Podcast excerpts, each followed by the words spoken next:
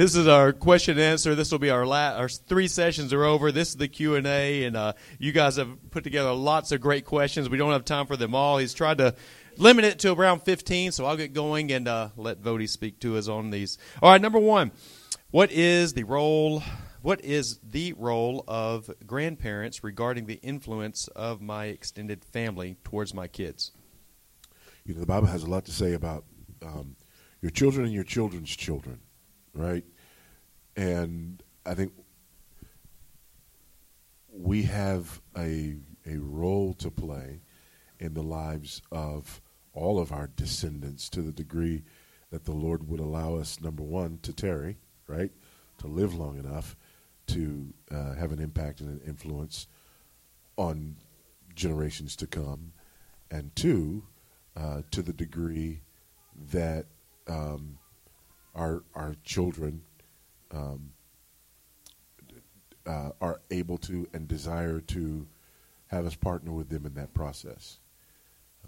So it depends on those two factors.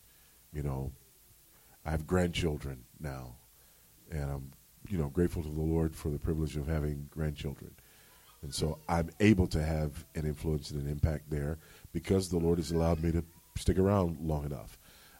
If the Lord sees fit and I stick around long enough for their children, then I'll have great-grandchildren, right? So that's the one piece. The other piece is my relationship with my children. So my daughter, for example, has two sons, and because of our relationship with our daughter, she welcomes our input and our influence in the lives of our grandsons, and also we are very careful to exercise that influence within the context of their desires for their children, and to not contradict those things. So, I think those are the two factors that we have to keep in mind as grandparents, right? All right.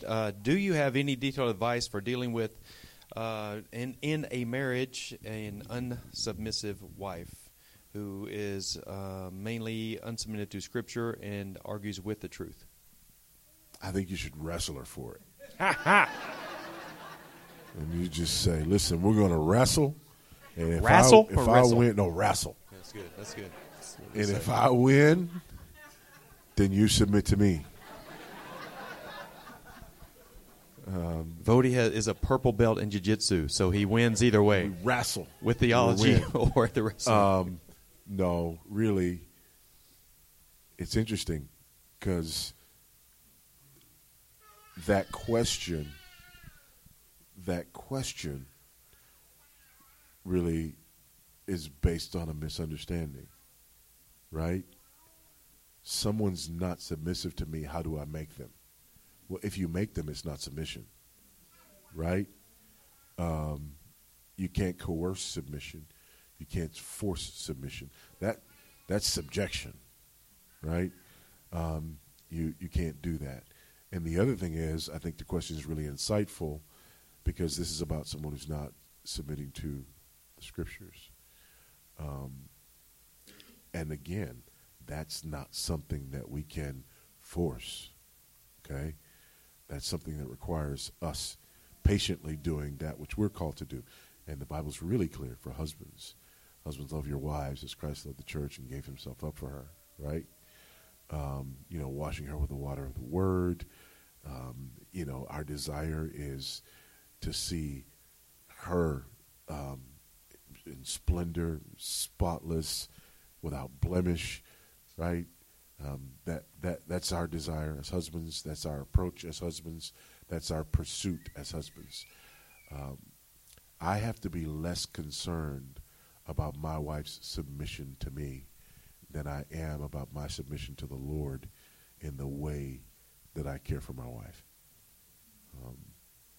Her submission to me is not my problem. That's her problem, right? That's between her and the Lord. My job is to love my wife in such a way that very clearly the way when you read that text, right, it's my job is to love my wife in such a way that she will be more like Christ as a result of being married to me than she would have been had she not. Okay? So that's my job. My job is to do that, is to give that, is to pursue that, regardless of what she does or doesn't do in terms of her submission. Again, that's between her and the Lord. And part of my duty and my responsibility is that washing in the water of the Word, that teaching and that modeling, right? That patience and that long suffering. So I think oftentimes we predicate too much on that issue of what the other spouse is doing, because you could flip that as well, right? And the wife, is paying too much attention to him not doing what he's supposed to do, Ephesians 5:25 and following, that she's not paying attention to what it is that she's called to in 5:22 to 5:24. So, all right, excellent. Let's see, kind of back to the fathers now. What if there is a Christian wife who in her husband is not a family shepherd, perhaps not a Christian? How does she go about shepherding her kids? I think the exact same way. Everything that we've talked about here is what you would do. I think regardless of what's happening in your family dynamics, these things are non-negotiable, right? You don't say, here's what God desires for my children, but because we don't have ... No. Here's what God desires for my children. He desires that they would have formative discipline and corrective discipline, regardless of the circumstances, right? He desires that they would, and I would put that whole idea of family worship as one of the forms of formative discipline, okay? So if we know these things to be right, then we do them, okay? Regardless of our family dynamics or our family circumstances, if we know these things to be right, then we do them. All right, how do we respond to those that say we should not indoctrinate our children in our faith? We say, stop trying to indoctrinate me.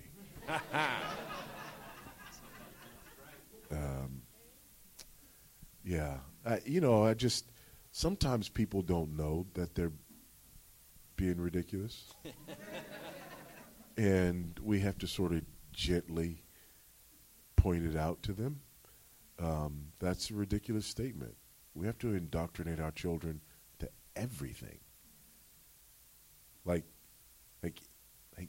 everything, right? So why would I not indoctrinate my children in my faith if I'm indoctrinating my children into everything, right? We just sort of gently help them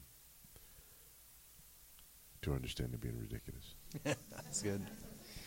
What advice would you give to families that send their children to public schools? Don't.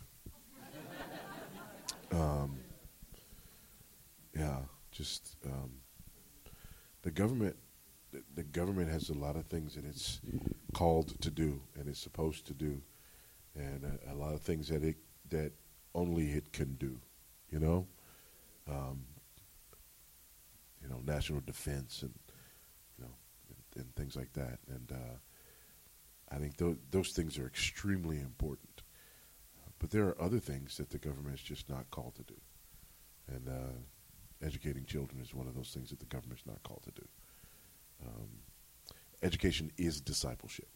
Whoever's educating our children is discipling our children, period. Luke 6:40, a student is not above his teacher, but everyone, when he is fully trained, will be like his teacher. And his teacher is the curriculum. Okay? His teacher is the curriculum. I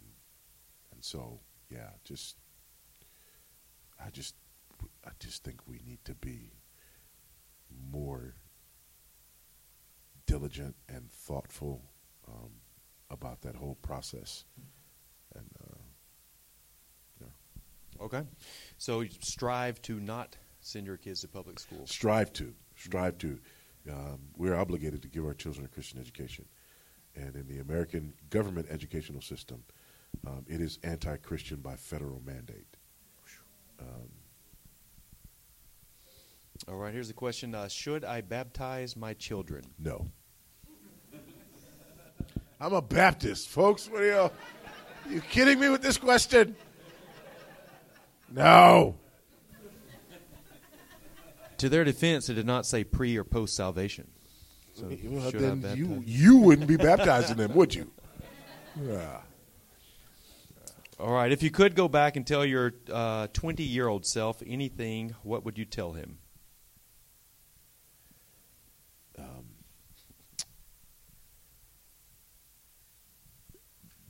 Buy Apple stock. That's good. Yeah. Yeah, that would that's good financial advice. Any spiritual advice? Yeah. Oh. That's probably that would be the spiritual advice, man. I got married when I was 20.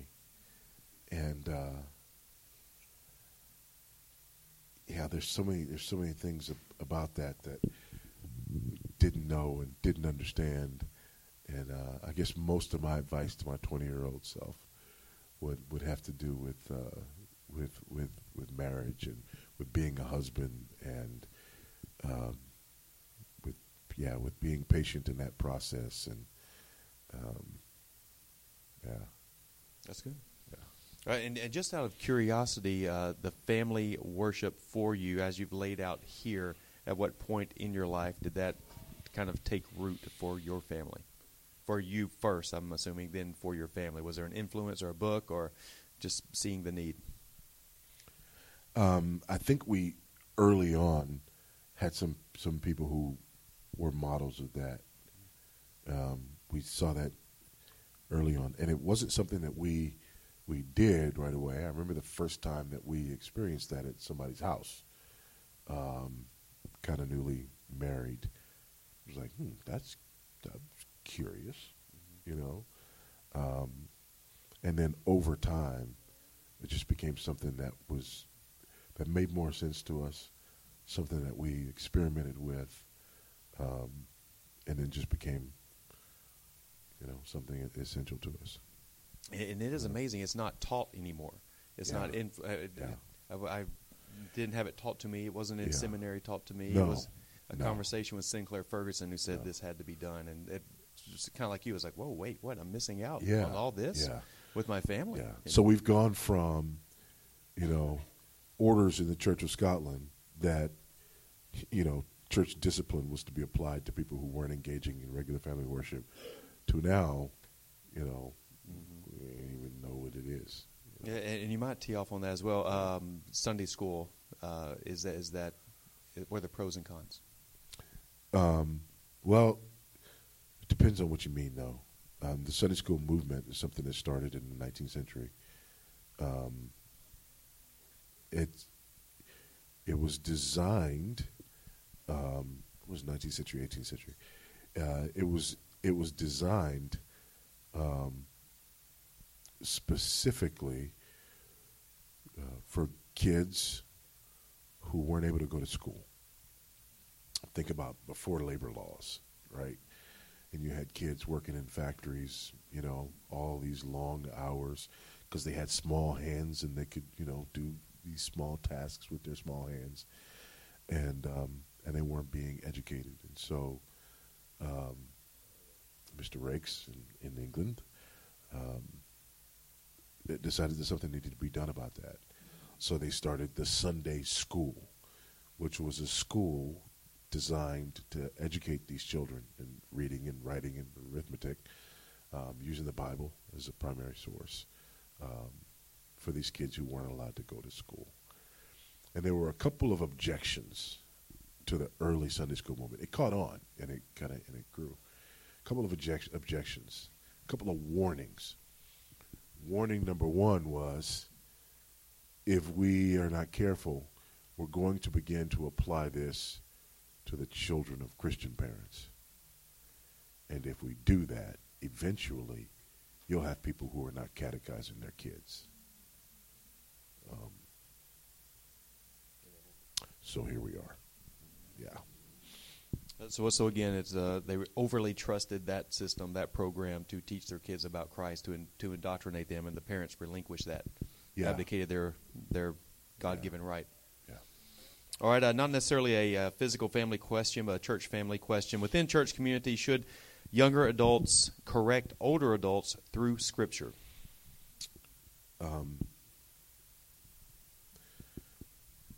Well, you know, young men are to treat older men as fathers, right? Young women, older women as mothers.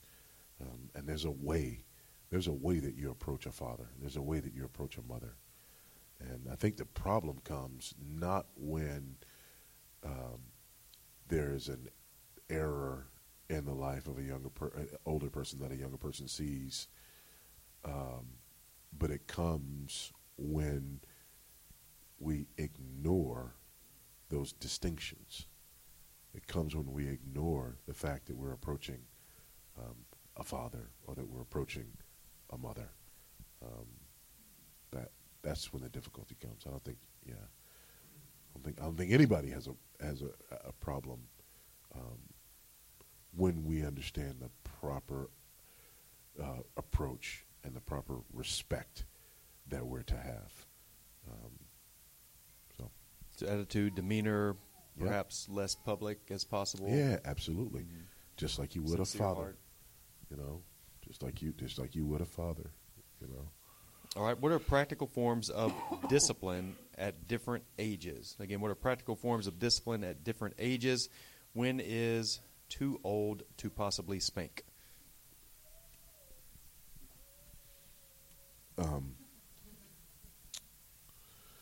So. Practical forms of discipline in different ages. Remember, there's a continuum, and I'm going to assume that this was asked yesterday.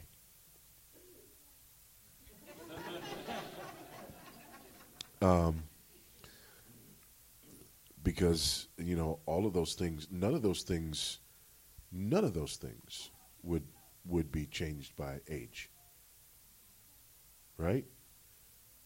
And, you know, encouraging proper behavior, informing of improper behavior, rebuking, restraining. No, I mean, none of those things.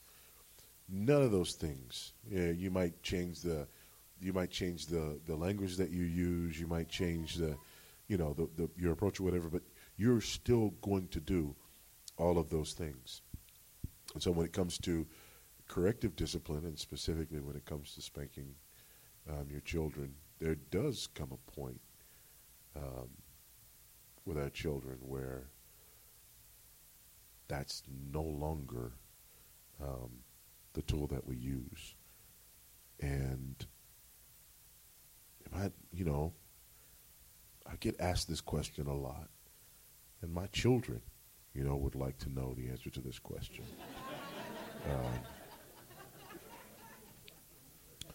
My philosophy is you never tell the enemy when you plan to withdraw your forces.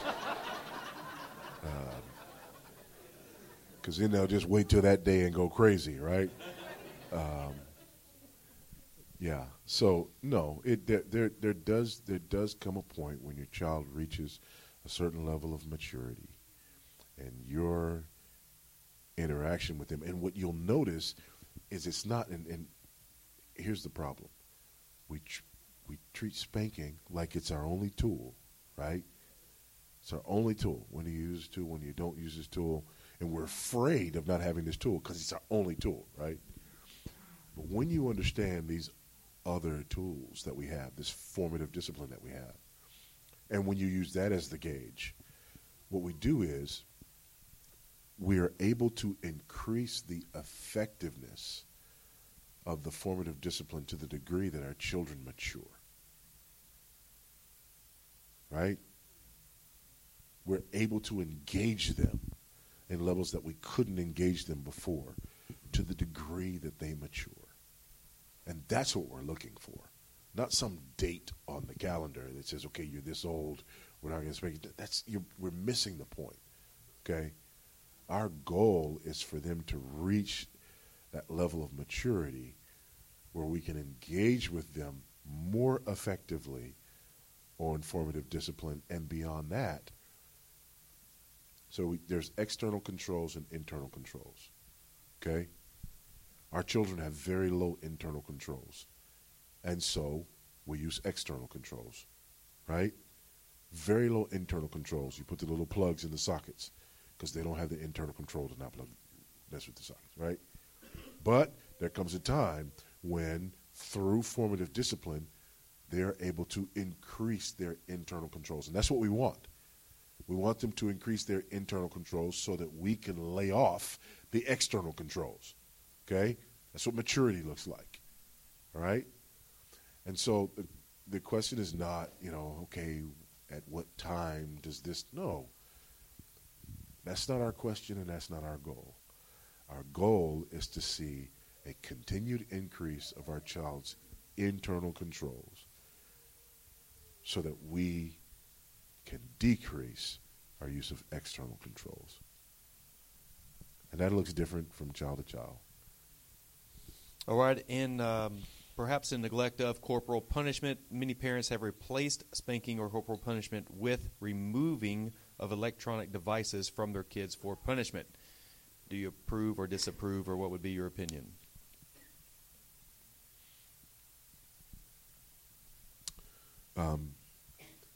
And I think the quote that I used from Wesley is very appropriate there. There may be instances wherein this may be effective, but that's not the point. The point is the Bible's clear, right? That's the point. The Bible's clear. Folly is bound up in the heart of the child, and removing technology will drive it far from. No, that's not what the Bible teaches. Now, it is very appropriate and responsible and reasonable that we would have limits with our children when it comes to these things, right?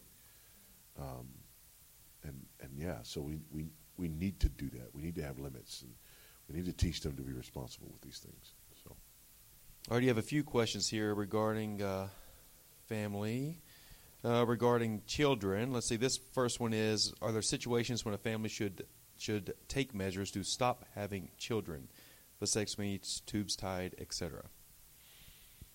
When it comes to this issue, and I appreciate the question this way, because oftentimes people ask the question and they're going like, okay, how do we know, how many children we should have, or when we have enough children, or when we have, right? And that's, to me, that's getting it the wrong way around. I think the question that we have to ask is this question: is it ever appropriate to prevent pregnancy?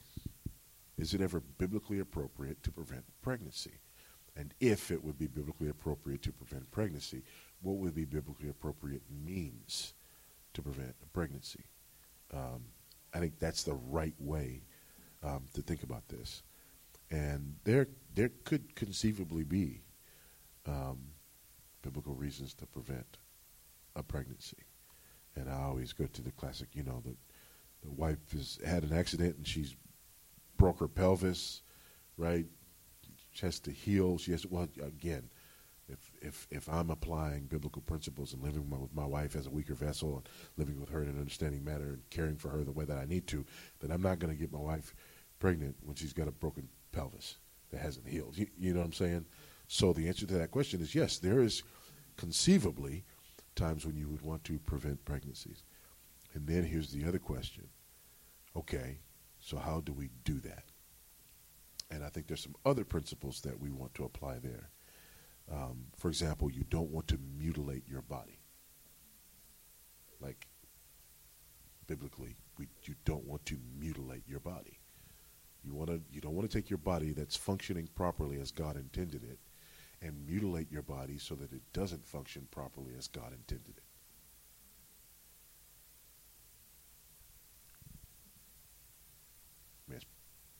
pretty straightforward, right? I mean, that's, you know. So we would have to find means that didn't violate that. We'd also have to find means that wouldn't allow for pregnancy to take place. It wouldn't allow for fertilization, you know. And so, for example, you know, some forms of birth control, some birth control pills are abortifacients. They would allow for fertilization, but they would expel the fertilized egg, right? There are some forms of birth control that allow for that. Well, that's not acceptable, okay? So we need to make sure that we are thinking through these things biblically. And the reason that I go through this process as opposed to, you know, well, here, do this, do this, do this, do this, is because I believe we don't want to think on these issues. We want rules that have loopholes so that we can do what we want and not feel convicted.